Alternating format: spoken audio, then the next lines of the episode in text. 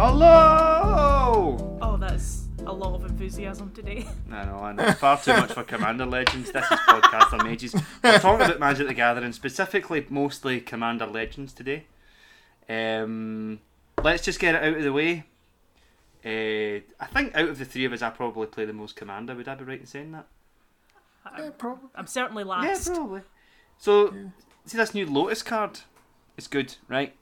Do you all agree that it's pretty good? No, I don't. Right, neither do I. Moving on. So, I mean, it's fine. It's like I spoke. Right, so for those who don't know, right, this is Jeweled Lotus, right? So this is a 0 mana artifact. You sack it for 3 mana. Sounding familiar? Sounding powerful? But you can only use the 3 mana of any one colour to cast your commander. They've done it. They've reprinted Black Lotus. Right. I think this is the general consensus is like, oh my god, Commander has Black Lotus now, and you're like, yeah, it does, kinda. It kinda has Black Lotus, but it doesn't really have Black Lotus. Like, so no. Connor, what are the reasons that this isn't Black Lotus? see if you're playing a commander that has 2 colors, this is a bad card straight away. 3. That is a 0 mana crack for 3, 1 of your color and 2 your generic, unless you're going for like a 3 color 3-pip commander. Yeah. The reason it's not a Lotus is because you can only cash your commander, nothing else. That's it. It's all it gives you is your commander. So it's a handful of commanders that this is going to be a staple in. There's a handful of commanders that this is going to be good in, and then the rest it's just going to be, hey, that's my commander tax paid for, was 1 card. Yeah, that's how I feel about it. What's your thoughts, Claire? Very similar. It seems totally fine. I don't even think it's as good as Sol Ring. I certainly don't think it's as good as Sol Ring, because that casts anything.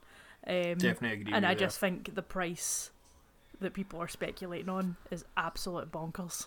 Oh yeah, if you're listening to this, don't dare spend that kind of money on a Jewel Lotus. Go buy a Jewel. Foil pre-orders are more. You could buy 2 Scalding Tarns for that money, and if you're exactly as we say, if you're sitting there thinking, oh, I need to get this has to go in my prosh deck or whatever it is, right? Doesn't matter what it is. Just wait 6 months and get it for £5. Yeah. It's going to be cheaper than Sol Ring. Oh yeah, I reckon. I reckon by the time people actually realise that it's not as good as they think. The only people that are sitting there going, I need to pay this money, and is almost justified, are the people that are playing Imeri, Lady of the Lake. Oh, yeah. Okay. And yeah, totally. Urza, because you can turn one both those commanders, and with a Jewel Lotus, those commanders are a bit insane. Yeah. Other than that, don't buy the card. Yeah, I mean, the thing is, it's the same as a lot of things, isn't it? It's, I would compare it to True Name Nemesis. Like, it comes out, it's in a commander deck. People think, this is a commander card, so they put it in all their blue decks for like the foreseeable future. And then very quickly they realise, actually, do you know what? Like, a 3-1 doesn't win me a game of commander. In the same way that you're going to find out that 90% of commander decks don't need to cast a commander on turn 1. Yeah. No. Because I think I've named the 2 that are like single color that work well with artifacts that are just bombs, and the rest of them are like, yeah, that's all right. Like, that's cool. You build the whole point of Commander is you build a deck around 1 card, so you have to have a critical mass of stuff in your hand to do once the commander's in play. If you've got really really fast ways of doing that, sure, that's cool, man. But like, I just really don't see it. I don't see the decks. Other than things like Emery, things like Urza, where it's artifact, Shroom or the Hegemon being able to recur artifacts, I see it being good in those decks, but in the vast majority of decks, I think it's a pitfall, and I think people are going to learn pretty quickly that they shouldn't be playing it. I'll also say, as somebody that doesn't like Commander, the way to convince me to play is not, hey, maybe someone at the table will cast their Commander turn 1. Yeah, right. That sounds bleak. Yeah, it's not great, man. It's not great. But yeah, that's Jeweled Lotus. It goes in some decks, not all decks. We all agreed just to get this card out of the way quickly, because we could do an entire episode on that, but that's really not what we're here to do. Not so much on the card. I was just going to say, carry on. Couldn't talk about it on the card itself, just on the wild speculation that's gone around it. I mean, this card is going to... It's going to be expensive, and then it's going to drop heavily in price. Like there's people out there, I mean, like, I don't know if you guys watch Alpha Investments. I watch them very rarely, but like I watch them. I watch him every now and again. And he done a video where he kind of mentioned Jeweled Lotus, and he's like, "This is like the pinnacle of Timmy cards." Like, people are gonna, you're gonna have people. Right, here's my prediction. Right, see, like 9-10 months from now, imagine everybody watching this or listening to this. Imagine the Timmy at your store, right? And now imagine flipping to the back page of his binder where he keeps his artefacts, and then you're just going to see 12 Jeweled Lotuses that he spent nearly $1,000 on. I and they're going to now. Yeah, do you know what I mean? I know who he is. You know who he is. I know who he is. No. As well. You know, I know who this guy is. I'm not going to name and shame anybody, but you know who you are, and you're going to regret it. No, you're going to regret it. Don't. He's like, he's tapping his head, being like, I can. He's like, I can't believe they said that about him. We're talking to you, mate. Oh. He's gonna sit there and go, I didn't pay £200 for it. It was on a deal. I paid £170. It's a bargain. Aye, I know. Fucking liar. So the next. Should we just talk about another card? There's three big hitters for me, Jeweled Lotus being one of them. Opposition Agent being the next biggest one for me. Claire, what are your thoughts on Opposition Agent? I hate it. And this is one of the ones I can definitely see branching away from Commander as well. I fit... like. It could easily see play in Canadian Highlander, and I wouldn't be surprised if it did. And any other format that I hate it. It's more. You were kind of talking about this beforehand. I know that I could play it. I've certainly decks that this fits into. But the time it's going to happen to me, I'm going to be so mad. Yeah, like the direct comparison I would make is True Name Nemesis. Like when I saw True Name Nemesis, I was like, man, that goes in so many of my decks. And then you play that card in the wrong deck, then you realise where it's powerful, and then you get sick of it very, very quickly. Because sure, it's powerful, but like if you're the person out there who's had True Name Nemesis cast against them, like more times than is humanly acceptable, you'll know that it's not a fun card to play against. And I'm not... It's not all about fun, but it's like... Some cards become so ubiquitous at what they do that they're just... They're everywhere, you know? It's like your deck is so much worse for not playing them because you're going to get it played against you and you're going to realise what you're missing out on. I was going to say, another thing... it is a good comparison to True Name, because True Name is one of these cards that became a staple in other... Eternal format because you have a single opponent. Yeah. So it's a jet card that can't be interacted with. But because we've got a table, you know, you usually playing a table with three opponents, even an Opposition Agent, it's going to get dealt with quite easily. That's what I was going to make the point of is True Name Nemesis. It comes down and a lot of people look at that and say, oh, my deck literally doesn't have anything. I guess I scoop. It's very frustrating when it comes down, but you're not out the game. Yeah, but at the same time though, like I was saying, like you've got, if we're talking commander wise, you've got two other people there who can interact with it. You know, because it's you know it's a single player it targets. You control your opponents while they are searching their library. No, I'm talking about a True Name and True Name and a. What do you call it? Opposition Agent. I don't play Commander. Opposition Agent. I'm going to say that a lot today.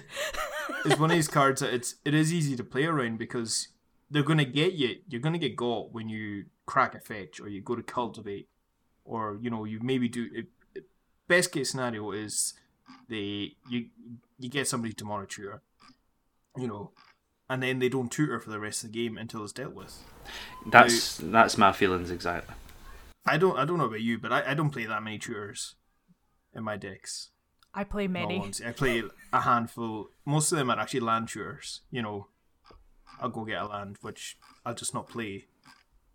And then you've got It dies to removal, it dies to board wipes, which there is plenty of in Commander. The only deck that it is somewhat scary in is in the Marwyn deck, where if they've got Marwyn and that on the battlefield, then they're locking you out of drawing cards. And they so what does Marwyn do exactly? Library. So Marwyn, sorry, is it's a 3 mana, I think it's a 2/2, 3 mana. Let me get it up. Elf. That what it does is it causes every player to skip their draw step, and instead they search a library for a card and put that into their hand. So it lets every player tutor on every upkeep. So if you've got that and Opposition Agent out, you're tutoring through everyone's library for the card that you want, put it into your hand, you get to cast it, they don't get a draw because you skip their draw step. That sounds miserable. It does, but it's one of these it's a combo that is, it's a lock. Once it's down, it is a lock. You either have to have an answer in your hand, or your commander has to be an answer, or it has to be dealt with. But this is what will happen, really, isn't it? I mean, like, they printed Leovold, and his combo with Teferi's Puzzle Box was so egregious that he got banned from the format. And the same will happen with this card. Like, Marwyn won't see much play in EDH. I played a lot of EDH. I've never even seen anybody cast Marwyn. No. Make a Marwyn deck. That's a niche card. It's a bad card, to be honest. But with this, it is bad. But like with this new combo, you're going to see it a lot more. And I hate the idea of that. I hate it when if there's a new card, right, and before I was saying it's a new card that becomes ubiquitous, that's fine. But if you've got a new card and it just creates a toxic deck that doesn't allow the game to progress, I have a problem with that. Yeah. Yeah, but I think people are just seeing the combo and they're going, right, that's a disgusting combo. But like, it's two creatures that are very intractable with, they have to get 2 3-drop creatures down, and they have to stay on the board. It's and a mono black deck as well, so there's not a lot of protection there. So I suppose in that regard, it's not so bad. Unless they do Jeweled Lotus and they do it turn free. The card's good. Let's just admit it. Yeah, that. Do you know, see, even after I've said that and I made fun of Timmy, like, it's going to be great. I think that as soon as I see someone play it, I'm going to be like, yeah, I need one of those. Like, and I feel bad saying that, but I will eat my hat probably on that one. But right now, I'm just not that hot on it.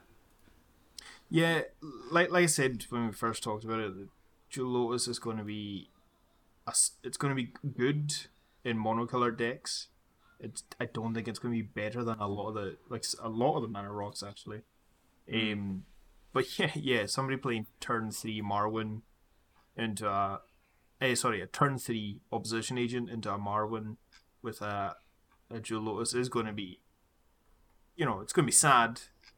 But like I said, most people have some sort of removal in their decks or some way of interacting with it. So we're also talking about a format that you're not going to event halls and participating in tournaments. You know what I mean? You're like, Commander is the Mario Kart of Magic. Like, you just say to your friends, like, look, if you're going to bring Marwyn plus this disgusting Opposition cop, you can fuck off.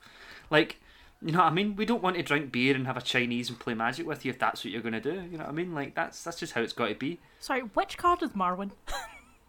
Oh, Marwyn is the mono black elf thing from Morning. I think it's Morning Tide, where so you can't skip. How is it worded exactly? Right. Let me actually get the card up. Because I looked up Marwyn and I'm getting a green card and I'm like, oh yeah, I don't think it is cool. Are we? Yeah, we're probably thinking. I'm probably thinking of the wrong card. She Marilyn. Marilyn. There you go. Marilyn, not Marwyn. Oh, Marilyn. Right. Yeah, okay. Because I was like, I don't think they can play this in a green deck. Guys, I think you fucked up. So we're going to have you edit out every Marwyn with us going, Marilyn.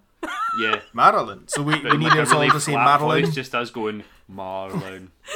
Marlin. Oh, I can't wait. Baba Booey. But yeah. Baba Booey.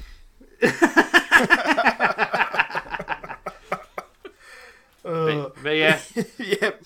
Cards gross. It's bogging. Yeah. Nobody asked for it. I think it's the biggest thing. Like, I did. I asked. For this. Oh God! Like, I'm the guy.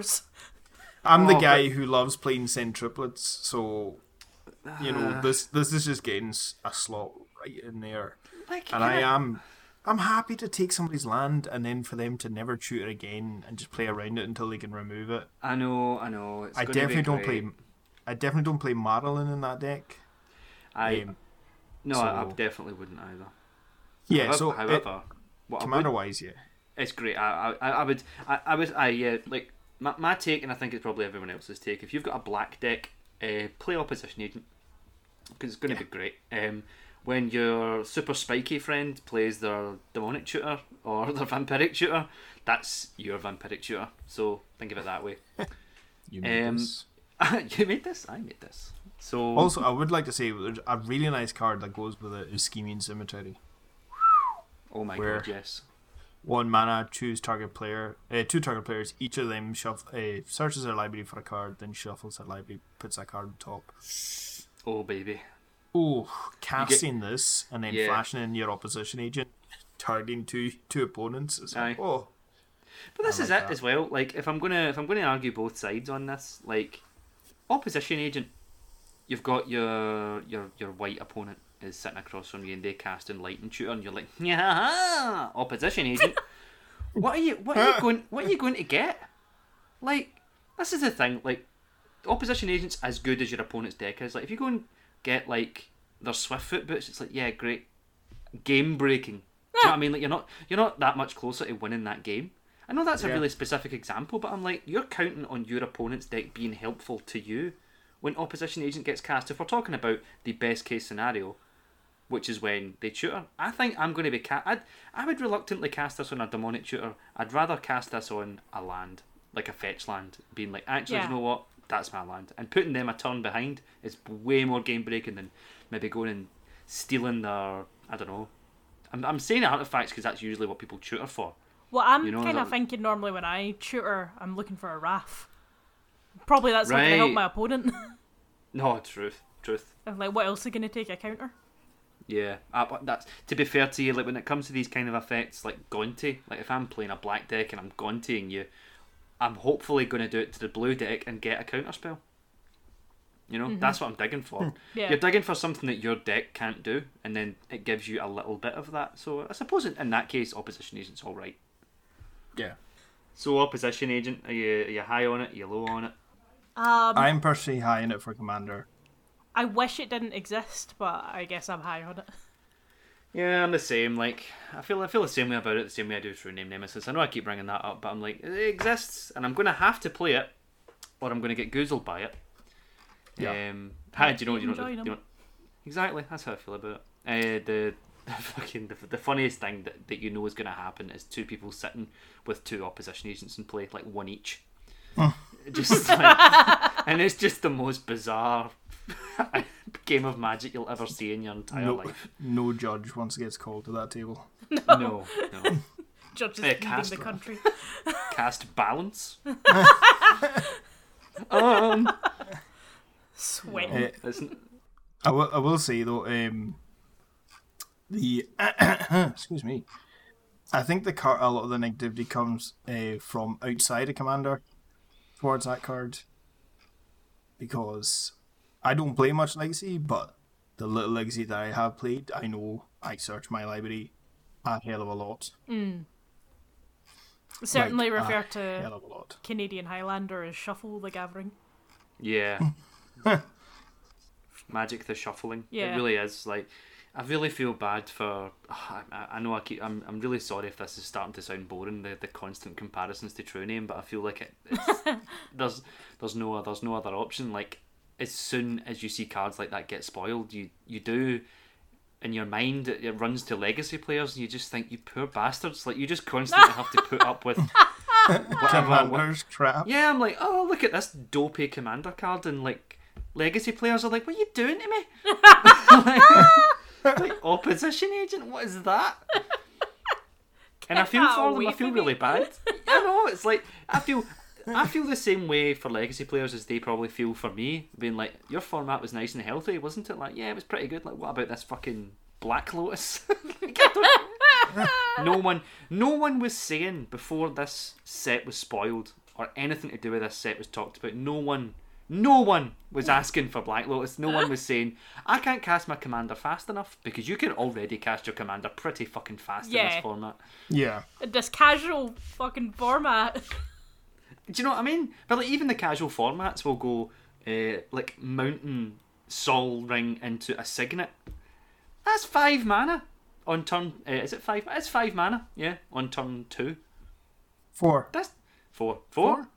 Signet, Sol Ring, four. And then they play a land in their turn 5. Good. Yeah, so turn 2, yeah, so it's 5 mana turn 2.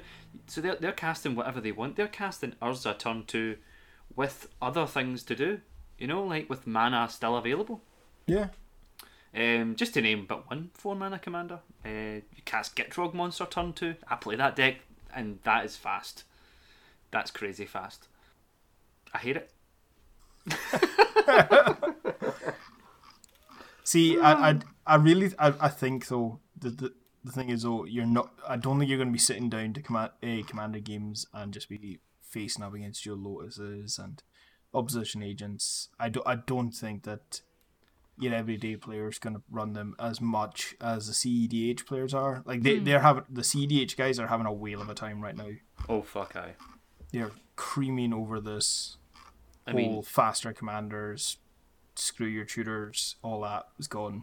The other reasons that the expected value of these boxes is shooting up every day. Yes. Not just that. One of the other real reasons that the set is so hot is just the reprints. Mm. Like, yeah. Wow. Even in like other modern master sets and other master sets alone, like there hasn't been.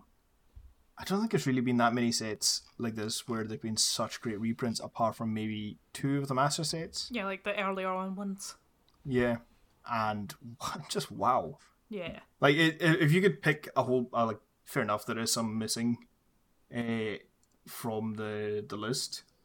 To name one, which a lot of people haven't really probably gone on the radar, is Wayfarer's Bauble. Oh yeah. That card has slowly been going up in price quite heavily, and this was a perfect time to reprint it. But I mean, we got stuff like Mana Drain, Thrasios, Tymna, Rings of Brighthearth. Tymna's one that I'm really pleased about. I play a lot of Mardu aggro in EDH. Yeah. It's fairly spiky EDH deck, and I'd really like to be able to play Tymna in it. Yeah, and now you've got not just a reprint, you get a foil. So, yeah, the reprints are just insane as well. Yeah, they're absolutely crazy. I understand as well, like, see the vast majority of these, like, premium foil reprints of commanders, things like Tymna, things like Thrasios, Vile Smasher, and Silas Wren, are they going to be box toppers? No, they're going to come in the collectors boosters. Oh, right, okay, I see. Yes. Well, I would, and again, like, you shouldn't buy collector's boosters, don't buy them. They're a waste of money. Like, you're gonna open it, and you're gonna get something shit, and you're gonna wish you didn't spend £25 on it. Let other people open these packs. I love them so much. Don't get me wrong, I like opening them, but I shouldn't. I bought one the other day, just to feel a real pack again. It was a Throne of Eldraine one, and got a foil Brazen Borer, so you can't tell me they're bad. Oh my god, you got a foil Brazen Borer out of that shit. Oh my god. See, they're great. Yeah, no. Change my tune, buy them all. Buy a collector's booster box and shell the whole thing. Sell your foil Jeweled Lotuses on eBay. Your full art foil Jeweled Lotuses. It's only going to set them back $750. Oh my god. Well, that's the thing. Like, a collector's booster box is what, like £250? I think so. Let me. I'm sitting on TCG Player. It's $281, so I'm going to say $250. So if you crack a foil Jeweled Lotus, foil full art Jeweled Lotus, that's a home run, and everything else is just raw value. If you crack a non-foil Jeweled Lotus, that's you pretty much still on a home run. Provided you sell it fast as lightning before anybody tells Timmy real quick. Before Timmy can throw it into his Kozilek deck. Oh, God. It's going to let me cast Kozilek first. That's not good. I get a cast turn one turn. Shut up. Oh my God. Go home. Oh my God. Sorry. We're really bumped. There's probably that one kid listening to this going, that's me they're talking about. I know. And you're right, we are talking about you. Don't do this. Don't buy that card. Don't buy it. No, we don't have any listeners. Can we not berate them? This is why we don't have any listeners. So Timmy's tuning in and they hear this shit and they're like, you listen to that, these guys, they don't know what they're talking about. That's just three assholes who make fun of children for an hour. Oh no, that's a podcast I want to be a part of. Yeah. Well, there you are. There you have it. Right, so Connor, you want to talk about a couple of commanders that you're pretty hot on. Yes. But just before that, we should probably mention another card in the Holy Triumvirate of Overpoweredness that's out of this set. Hull Breacher. The white card that never was. So Hull Breacher is basically Smothering Tithe for drawing cards on a creature. It's pretty broken. Except you don't. What does it do exactly? I actually don't have it in front of me. I've got it here. Okay, you go. It's a 3-mana 3/2 merfolk pirate with flash. If an opponent would draw a card, except for the first one they draw on each of their dossips. Instead, you create a treasure token. So they draw their first card turn, fine. They draw another card or any other card after that. They don't do that, and you get a treasure token instead. That's disgusting, and it should have been white. It should have been white. That is a very white card. That should have been white, and we've made this comes up too often when we're talking about sets and we're talking about new cards, and we're like, why do all the white cards suck? Like in this set, all the white cards are shit. And then you look at a card like this, and you're like, show me that without a template or a casting cost, just the text box. And I'm like, that's a white card. That's absolutely a white card. And then it's blue. I'm like, blue didn't need that. Yeah, I don't think the Merfolk deck was crying out for that guy. No. I don't think any blue deck is like, oh my God, I have a real problem. Like, playing lands and cheating on mana. Like, blue never had an issue with that. I mean, blue's already got a bunch of stuff that are similar to that. Like, yeah. Looking at the top white cards from this set, based off just the price alone, we've got Osprey Command, Keeper of the Accord, and Promise of Tomorrow. And I'm going through this list by highest price, and these are all the full art versions that are all like at $10 just and under. Yeah. There's nothing. It's because absolutely every single white card in this set is 100% underwhelming. Oh, one that's not actually, which I think is really good, really, really good, is Akroma's Will. Akroma's Will's alright, yeah, it's pretty good. I think if you're playing a white deck, any kind of white deck that's running any amount of, like, a decent amount of creatures, you're going to want this card. Yeah, I would say so. It's not Teferi's Protection, but, like I'll go through, it's 4 mana, choose one, or if you control your commander, choose two. Or choose both. You may choose both. Creatures you control gain flying, vigilance, double strike until the end of turn. Creatures you control gain lifelink, indestructible, protection from all colors till the end of the turn. For 4 mana, instant speed. Yeah, that's fine. It's it's fine. But like I'm looking at the top mythics, the top mythic slot, and it's like Sakashima of a Thousand Faces. That's brilliant. Tevesh Zat, Doom of Fools. That's, have you seen that commander in black? It's incredible. Jeska, Thriceborn, also excellent, and then Kamal, right? So, and then you've got Akroma, which is a 7 mana 6/6 flying angel. Who cares? No, I think Akroma is good. I just, the idea of playing against her in person makes me feel ill. Yeah, but the way that we're keeping track of that.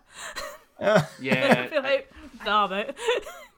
It's just, do you not feel though, like every one of those commanders apart from the white one is really, really interesting and inventive, but they're just like, oh, let's just put Akroma's monument on an angel again. I don't know. Oh no. Akroma does sound different. Whereas if you have Akroma, this commander. Yeah, I think you're not reading this commander. At the beginning of each combat until the end of turn, each other creature you control gets +1/+1 if it has flying. And then if it has first strike, you know, so on and so forth for however number of flipping keywords you want to go through. So it's think of it like if you had Akroma and Akroma's monument on the battlefield, all your stuff is fucking huge and it's got every keyword ability that you can think of on it, and it's going to be big. But I see it is kind of uninspired. It's like taking like the Odric cards and like turning them upside down and going, here's a new commander. Yeah. And you're going, that's just kind of Odric. And they're like, no, it's not quite Odric. I can't say if you gave me this and was like, build a deck around it, I don't think my head gets dizzy coming up with all the ideas. It's just like, I guess I put in white good stuff. You put in white good stuff. Like triumphant reckoning, like return all artifact enchantments and planeswalkers to the battlefield. That card already existed. It just didn't do it with planeswalkers, and it cost less. I think that card should definitely have said all graveyards. Yeah, like that's a 9 mana sorcery, and it doesn't even return creatures to play. Yeah, insane. And as you say, it only deals with one. I suppose this is a conversation for another day. Like the design discussion around white is a lengthy one, but yeah, this set just compounds that. A lot of people are talking about power creep and that, but like white is getting left quite far behind in power creep wise. It just seems to be getting the same stuff year in, year out. You know, we got a 4 mana board wipe this year, which is the closest thing to power creep white has had. Yeah.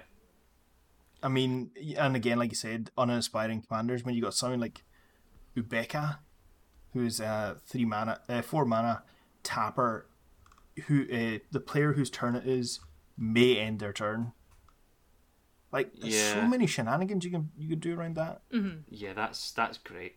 Yeah, that's really powerful. Super powerful. I think one of the more interesting white commanders was one of the uncommon ones. I'm trying to find her now. Where is she? Is this not her? Control flying obedience. Okay, no. Now, like, I'm pretty sure there's one of the uncommon ones that are actually somewhat interesting, but I cannot find her now. But... Well, there's, I mean, out of all the uncommon commanders, there's one that I think grabbed everyone's attention. Rograk, son of Roga, the 0 mana 0/1 first strike menace trample. Not gonna lie, you went in a completely different direction to the one I was thinking you were gonna say. But like I know, but I'm sitting there ready to talk about some Selesnya elephants, and you're going, nah, 0 mana kobold trample. I'm like, what? You don't know me well at all. If you're going, oh my god, did you know that there's a Selesnya do nothing in this set? But like this does so much. I bet it does. I bet it does. Yeah, but this Rograt, like. That's what I'm talking about. Like, if you're going to make a whole set about Commander, that's the cards that I want to see. Yeah, absolutely. I don't want to see, like, big dumb... like, what's in white? A big angel? Great. Love it. That does so much more to make me think, what do I do to make this card work? Rather than the white angel is like... Yeah, exactly. Yeah. Like, a 0 mana 0/1 with first strike menace and trample. I'm like, that's fun. That's so interesting. Exactly. Like, a lot of people are going to say, they're going, oh, well, it's just a great... put some pants on me commander kind of thing. Right. And it's like, yeah, fair enough, you could do that, or you could go kobold tribal, or you could go storm with it. He's also got a partner. Yeah, so he does have partner. You could have a very relevant commander who works nicely with spells. Can't think of any on the top of my head, but you could make Boros and then you could make it Boros with a white other white commander, and then you've just got 100 enchantments to make him bigger on his own without having to equip onto him. And like I said, he's 0 mana, so he's a free spell. Mm-hmm. Yep. That is one. That is one on the whatchamacallit count. I've completed the storm count. Yep. Completely forgot what that word was for a second there. Well, there you go. I mean, like, here it is right here. Oh my god, imagine you put storm on him. Oh my god. Here's a spicy elevator pitch for a deck, right? So you've got Rebek, Architect of Ascension. 3 and a white for a 3/4 legendary human artificer. Artifacts you control have protection from each converted mana cost among artifacts you control. So you're putting all the pants, you're putting all the equipment on your little 3/0 one, and then they have the added benefit of being hexproof. Cheeky. Which is kind of neat. Yeah. But yeah, like that's Commander. That's interesting. That's interesting. It's not just like, oh, my Commander's a big angel. I'm playing white. Do you know what I mean? Surprise. Wait, does that have partner? Does that have partner on it? Yeah, Rogak. Okay. Yeah, Rogak's got partner. No, the other one. That. Oh, the other one. Yeah, they both have partner. Okay. Partner. They got partner. See how much I looked at this set. If it even is a set. I know. It's not. We're really not sure a set, yet, is it? But... Yeah, I don't even know. Like, you're theoretically you can draft this, but I don't know how. Witchcraft. See, this is what I hate. This is 2020 perfectly summed up. They've brought out two, maybe even three sets that are incredible to draft, like Jumpstart and this, and Zendikar has been a fantastic draft set. But it's the year that we can't leave the flipping house. Yeah, you're playing against a faceless opponent. I can't draft this set apart from online. Can you draft it? Will this be on Arena? Yeah, this is going to be on Arena. Because I did see people say, "Oh, not Arena." Sorry, MTGO. Online MTGO. Ah, on MTGO. It's not on Arena. I mean, do you want to draft on? Oh, I guess you guys like that MTGO. I'm willing. I'm at the point where I'm willing to play MTGO just to get some drafts. I would play MTGO just to play this for sure. I would. So. Are there any other cards in this set besides legendaries or busted 3-drops or 0-drops, as the case may be, that you're excited to play? That you're excited to either in Commander or elsewhere? Well, I take it. I don't really need to spend time talking about Vampiric Tutor or Mana Drain. No, I mean, Vamp Tutor and Mana Drain. Right? Lord knows I will. They're good. Mana Drain has to be one of my favourite cards that's ever happened to me, and it was for me. That's. Yeah, I made it for you. Yeah. Specifically just for you. I was about 4 when it came out, but... What's the best mana drain you've ever had? Like, obviously you get mana. So for those who don't know, mana drains blue for an instant, counter target spell, and then at the beginning of your next main phase, you add colourless equal to that countered spell's converted mana cost. So what's the best mana drain you've ever had? I've drained a hoof before, but I don't know if I... appropriately Sorry. As a game player, that is the equivalent of seeing somebody getting kicked quite hard in the nuts. I have, on the subject of hoof, I have settled the wreckage a hoof player before. That felt phenomenal. In cubes. Yeah, that was great. I'm going to have nightmares. I actually took a screenshot of it. Unfortunately, it was on an old laptop, but I think my friend still has the screenshot. I'll see if I can find it and send it to you. But it was just a sea of green, like 20 green 1/1s, and I'm just sitting with Settle the Wreckage in hand. Lol. It wasn't me, man. Was it? I feel like that happened to me before. Jesus Christ, I hope not. Bruh. Oh. I did once Mana Drain. I can't remember what it was. It was a big spell, and it just let me cast a main phase Sphinx's Rev, and that felt chef's kiss. That was great. Mm. I've never played with a Mana Drain, owned a Mana Drain, or even cast, looked at, seen a Mana Drain in life. I would highly recommend it. There's no other feeling than like that dizzying high. That is a card that is the best counter spell, man. It's so good. Is way outside my kind of territory. I played that the Legacy or the Vintage thing. Even Force Will was like, this is leaving a salty ass taste in my mouth doing this. Oh, it's great though. I am not here for free spells And I am definitely not here for counter spells. I give you mana in your main phase. I know, it's disgusting. But this is the thing, like you're putting it in a set like this, so people are like, they get like young kids, like new players who have been playing for a year, and they're like, oh yeah, quite like Commander, this is kind of fun, and like they get to draft like insane partner commanders, and then it's like pack 3, and they're like, Mana Drain? What's this? And then they pick it, and then it's the teasing. It's the come to the competitive EDH. No. This is what you get to do. Do you like Vampiric Tutor? Do you like Demonic Tutor? Do you like Consultation Combo? Come and play with us. And their opponents never play Magic again. Yeah. It's that, or they open a Muldrotha, build a nice Muldrotha deck. They go to cast their Muldrotha, and the guy goes, Mana Drain. Yeah. And they go, can I read that? And then they try, and then they run away. They ask you how you are, you just have to say that you're fine. When you're not really fine, you just can't get into it because they would never understand. That's exactly it. That's exactly how it feels. When all they want to do is cast their bloody Apex Devastators and go cascade, and I've got a 10/10, thank you. Yeah, that's that card, Apex Devastator. Have you seen this card, Claire? Yes. Apex Devastator? Yeah. This is my you posted it in chat. Oh, and I have to say that, like, Cascade probably is my favourite keyword. Oh, God, yeah. I don't think it's everyone's, deep down. It was one of Gavin Verhey's Good Morning Magic series, like, people are asking, why did we put Cascade back in the set? And it's like, because it's fun. Yeah, it's a lark. It makes moments. It's a lark. It absolutely is. Who doesn't like spinning wheels and going, whee? Also, there's far and few between in your deck that you're gonna hit that's not that's over 10 mana, or I guess 9 mana. Yeah. It's not gonna be like some like Shardless Agent where you go through half your deck before you hit something you can't even play. I've just realised that with Apex Devastator, it's possible to cascade into Craterhoof Behemoth. Oh yeah, oh baby,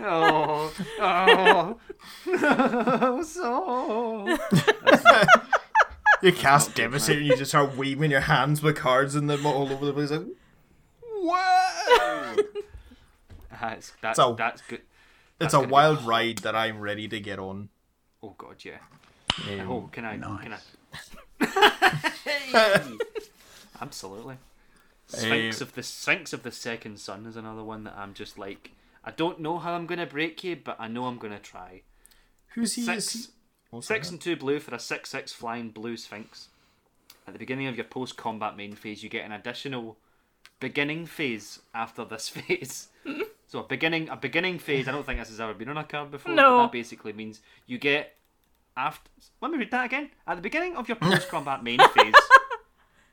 What the fuck? At the beginning of your post-combat main phase, you get an addition. So basically, after combat, you get an untap, upkeep, draw, and then your second main phase.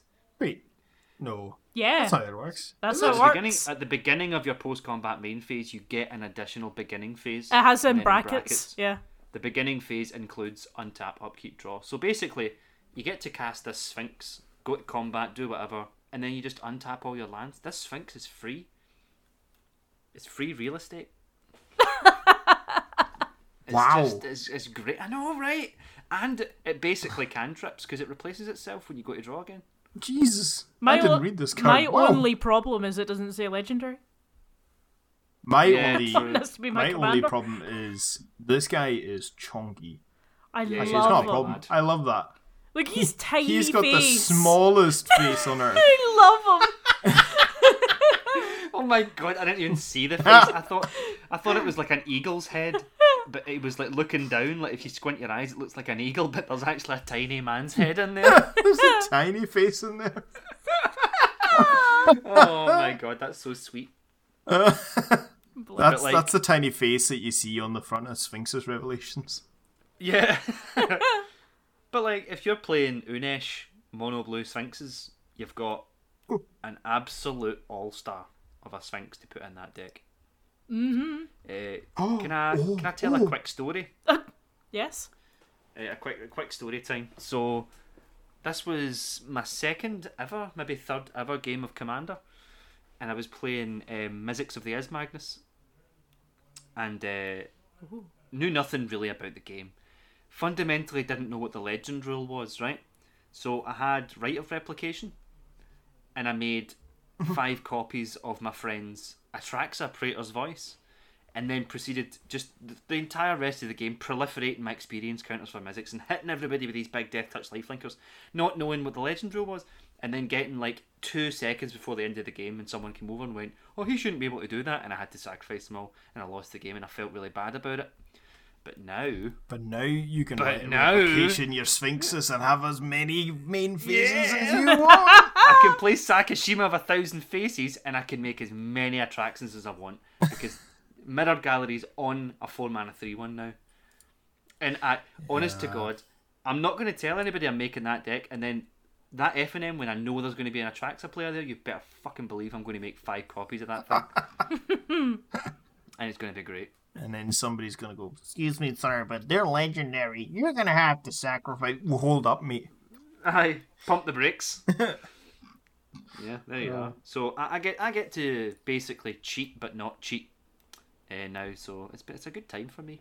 Well, talking about cheating, one of the archetypes I love in Commander is curses. I love curses. I like cursing you, cursing Claire, cursing everyone. It's nothing personal, kid. Wow. But the new guy, Gen Arcanum Weaver, who is playing about with some neon lights there, is my new jam. Vibe. What colours are we in here? We are in Mardu colours here. We are Mardu? He's a 3-mana red, white, black, and he's a 2/3 legendary creature human wizard. And he's got Mardu, red, white, and black, tap, sacrifice an enchantment. Return target enchantment card from your graveyard to the battlefield. So, one of the key problems with curses is once they're on a player, they're on a player. Yeah. And eventually, maybe that player dies, and then all your curses go to the bin. What are you going to do? You're going to bring them back with Gen, and you're going to slap them on another player and go, your go. I can't wait to get a Cruel Reality in the bin and just start slapping people with Cruel Realities and going, you'd go. Oh, fuck, that's hot. That's tight. But that's fair. That's chonky Commander, man. I love that shit. I know, I'm just never ready for, 2 enchantments. Never mind one that keeps coming back. I know, it's so great, isn't it? I love enchantments. I'm here for enchantments, and I'm here for curses, and I'm here for Gwen. Oh, it's going to be tight. It's going to be good. Another one I'm interested in, though, is, as I said before, the Elephant Boy himself, the uncommon 6-mana legendary, who is... Now, I actually do quite like this. I know I was ragging on it earlier, but it's pretty good. I am excited for this. I love Selesnya, and the other Selesnya legendary in this set is a bomb as well. Really nice. But this spell costs 1 less to cast... For each creature you control with a 1/1 counter on it. Creature spells you cast cost 1 less to cast for each creature you control with a 1/1 counter on it. I love it. I love it. Pretty good. Like, even if I just put this in my Reese deck, I'm putting a lot of 1/1 counters on my tokens because of stuff like Cathar's Crusade and things along those lines. This guy's going to cost nothing, and he's going to make my stuff cost nothing. And he's beautiful. And he is beautiful, and we finally have an elephant leader for my elephant deck. Oh my god. And not only is he Selesnya color adjacent, but he is wearing Abzan armor. So he is also part of the greatest triome there is. Oh, there you go. Debatable. There you go. I know, I'm just going to let that. I was also just going to let that one slide. I got itchy. I know, I'm like, yeah, okay, no problem. Okay. I am just excited to slam down some 2-mana thick chunks all over the place. Speaking of 2-mana, I'm excited for Jury, Master of the Review. Is it Review? Is that what that says? What is he? He's Rakdos, 1 red, 1 black for a 1/1 legendary human shaman. Whenever you sacrifice a permanent, he gets a +1/+1 counter. Whenever he dies, he deals damage equal to his power to any target. This has so much combo potential written on it, I can't even begin to describe how happy I am. Like, this is so tight. Oh yeah. I love this. I love Rakdos's energy lately. Ever since the last Ravnica set. It also the great thing is like a lot of these. I'm thinking Kiki combo, so it's like Kiki combo with Zealous Conscripts usually requires a third card, and he's your third card because you just go to end step, you sacrifice all the copies of Zealous Conscripts you made. He becomes infinitely large and just takes someone out of the game. Oof. Phenomenal. Yeah, absolutely. Yeah. Like he's just a third combo piece on tap all the time. It's absolutely excellent. Hell yeah. It's really strong. Can't wait to play it. Do you remember when I said that I like Cascade? Yes. Right, so if I'm going to pick out a commander, it's going to be a Moti, Celebrant of Bounty, who says, in a shocking twist, Cascade. But after that, says, spells you cast with converted mana cost 6 or greater have Cascade. Oh, wait, what colours are we in here? We're in Simic. Oh god, that's just that's think good. Of Cassian. Just think of having her on the battlefield, him or her, and then Cassian, your Apex Devastator. Oh. So you're adding an extra Cascade onto that, so that's 5 Cascades. Do you know what I was thinking? The Apex Devastator. What was it? Apex Devastator, was that it? Yeah. Was Apex missing. Devastator. I never reworked. The thing is, so if you cast that and then you hit, say, like you hit Craterhoof Behemoth. Craterhoof Behemoth has now got Cascade on him, so you then get to do it again off him. Oh my god! So if your deck is just like ramp into Emodi, you cast something like Devastator. Right. I just read that spells you cast. So like if you Cascade. So if I cast Hoof and then Cascade into a 7-drop, that has Cascade. Yes. Oh my god. And then your 6-drop, if you get off one of that, has also got Cascade. Uh huh. Yeah, I've got a new favourite commander. Step right up. Yeah, this is totally awesome, man. I love that shit. How we were talking about just Cascade is cast card go wee. Yeah. This is Cascade this go is your commander. This is your brr commander. It is, isn't it? I cast Emodi, I cast Devastator. See, what I love as well, right, is like people are gonna, like your stupid Timmy players are going to play their Apex Devastators, and the salty blue player at the table is going to be able to do nothing about it because, like, if they counter the 10/10, it's like what with the other 4 issues that are just about to fly at you. So good, I love it. It's Timmy. Cascade is Timmy insurance. Hell yeah. That is what it is. Oh. I love it. It makes people who are bad at Magic good at Magic because it makes it look like I meant to do that. It makes it look like you're comboing off in some way, but in all honesty, you just cast one card. I know. Yeah, you just all you did was play the game. Yeah. All you did was play the big green dude that you really liked the look of because he's got so many heads. You've got to love it. You love to see it. Yeah. Are there any other closing thoughts that we have about Commander Legends in general? 3 Visits was a good reprint. 3 Visits was top reprint, yeah. Yeah. You haven't mentioned Scroll Rack. Oh fuck yeah. Oh Jesus. Nice. Mind that. Scroll Rack. Yeah, remember Scroll Rack? Well, I think Scroll Rack's one of these ones that now there has been seen a reprint, it's probably going to see a bit of a come down. But we're still looking at probably like a £50 card. Yeah. Mm. I mean, I also want to bring up a new card, a new artifact, Horizon Stone. Ooh. If you would lose unspent mana, that mana becomes colourless instead. Like, right. Doesn't matter what your commander is. Doesn't matter. It's Krufix now. I had to sit and read this, and I was like, that makes no sense. If you would lose unspent mana, that mana becomes colourless. And I was like, then you just lose that mana. What's the point of that? I generally, it didn't click in my head that it replaces that effect. It's weird, yeah. How does that work if there's a Yurlok on the field? All right. Judge question. Oh wait, so he's the one that thing with mana burn. Yeah. Oh, it's like he's like any unspent mana deals that much damage, but this is like if you would. So would they both lose? Would both effects happen? A player losing unspent mana? a player losing unspent mana causes that player to lose that much life, whereas this says it's a replacement effect of that. It says if you would lose. Alright, so if you're having a really bad time at your store, no, Timmy, don't listen to this advice. Yeah, exactly. Wait, is that not even better? Because, let me read the card here. Let me find an English version of the card, then read it. Also, that would be... just while you're looking for that, I just want to bring up... El Vigilance? What the hell is El that? El Vigilancio. I want to bring up Grafted War Gear.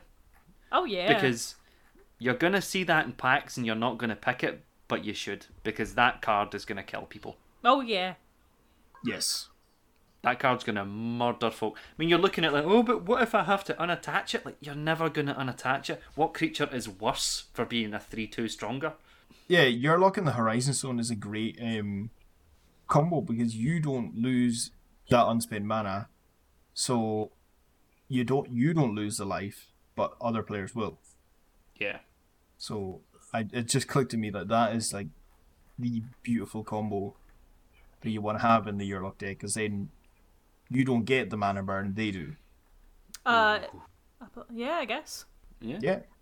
So you do. Unless... Oh, right, I see what you mean. So you can make that mana, but you're not going to take damage and you're not going to lose it. It's look just going to become reading colorless cards.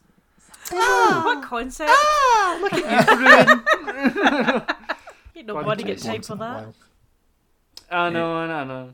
One other thing I want to bring up is the new Swords of Palatiate art, which is, I believe, a promo art from somewhere, is fantastic. It's pretty good. Yeah, it's nice. Really, yeah, love to see it. Oh, also, just before we wrap up as well, one other thing that I wanted to mention that's back that we haven't talked about is the Monarch. And I love that in Commander. I think it adds, it's like a game within a game.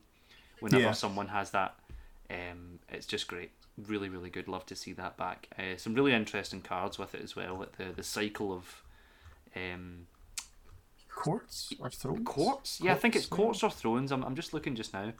Yeah, it's the court. Yeah, the court of grace, cunning, ambition, ire, and bounty. Some stronger than others, but they're all pretty good. The green one, chef's kiss. The green one's amazing. But yeah, I think that is the creature in return. You know what I mean? That's exactly it. Well, one thing I want to quickly bring up is Pauper and Monarch. Monarch is an incredibly strong ability in Pauper, and now Pauper's got a whole bunch of new tools to play with when it comes to Monarch. Oh fuck yeah! If anyone ever plays Pauper. Well, I stopped playing Pauper because of Thorn of the Black Rose. To be perfectly honest, I felt like that was was far too powerful for Pauper and mono black control. It was really two cards. I stopped playing because of Thorn of the Black Rose and Chittering Rats. Chittering Rats? That got you? Yeah, because you keep putting that card from your hand back on top of your library, and I just fucking hated that shit. Fair enough. Did not enjoy, but I will enjoy this set when it comes out. Hopefully I do get a chance to draft it. Hopefully we get a chance to draft it. Hopefully someone hoards a box away until the world's back to normal, but... I'm pretty sure the shop is going to hoard at least one box. Yeah, I would hope so. Do you think we're going to get a surprise set in December like we have every other year, or do you think this is our lot? I think this is our lump of coal this year, yeah. I think the fact that this was a delayed set, I was going to say, so was Jumpstart. I think our surprise set that was supposed to be for December is probably going to be like mid-summer next year. So sure. I wouldn't get hopes up for something new in December. Yeah. So. Yeah. Now we know you all love Zendikar. So we're going back to Ravnica. Yay! I would honestly, if they just said from now on every set's just going to be in Ravnica, wouldn't have a problem with that. I know, I do quite like Ravnica. I think I'd get my nut done in with it eventually, but... Yeah, it's going to be on a rolling cycle between Zendikar, Ravnica, and Innistrad. Like, no problem, that's fine. I really like what they did with the guilds last time round. They really gave them a lot more personality. Yeah. Apart from Selesnya. Oh, who cares? That's right. I didn't get my populate. Populate wasn't there. I know. What did you get? You got Convoke. Well, we got Convoke, but we got no real good Convoke cards. Where's my blooming name? What do you call it? Card of Calling. Yeah, that's what you get for playing white, though. It's in green. It's green. It's a green card. I know. Yeah, you leave white out of this. Yeah, you leave white alone. Yeah. I know. But anyway. I feel like we've said all we have to say. Yeah. Any closing thoughts? Set's great. Anything else? We'll buy the great. Set. I think you should buy it. Buy some packs. Draft this. Open it. But don't buy fucking Jeweled Lotus. Just don't. Oh yeah, please. Closing argument. Don't buy a Jeweled Lotus. You'll get it eventually. Not the now anyway. Yeah, you'll get it for less than a tenner at least. But it'll do the same thing that Mox Amber did. Mox Amber 30 quid, 40 quid for 2 weeks, and then it was a $5. And then it shot up again, and then it went back down. Yeah, peaks and troughs. But the only positive I'll say is if you can get a Black Lotus and you can find some if you can get a Black Lotus out of the pack. Well. If you can get yourself a Jeweled Lotus and somebody out there is going, oh, I'll buy that off you for like 100 quid, sell that. You're not getting ripped off. You sell that shit right now. You sell it yesterday. Yeah. Yeah, absolutely. I mean, I had a foil Renin 6 when that set came out, and I sat on it for too long and ended up selling it for 70 quid, and at one point I could have sold it for 400. Yeah. I know. Don't wait. Just fire that shit on eBay. Yeah. Get it. Get rid of it. Get it sold. Carl Pilkington, get rid of him. And on that bombshell, I've been Ross. I've been Claire. And I've been Connor. And we will see you in the next episode. Thank you very much for listening. Bye. Bye.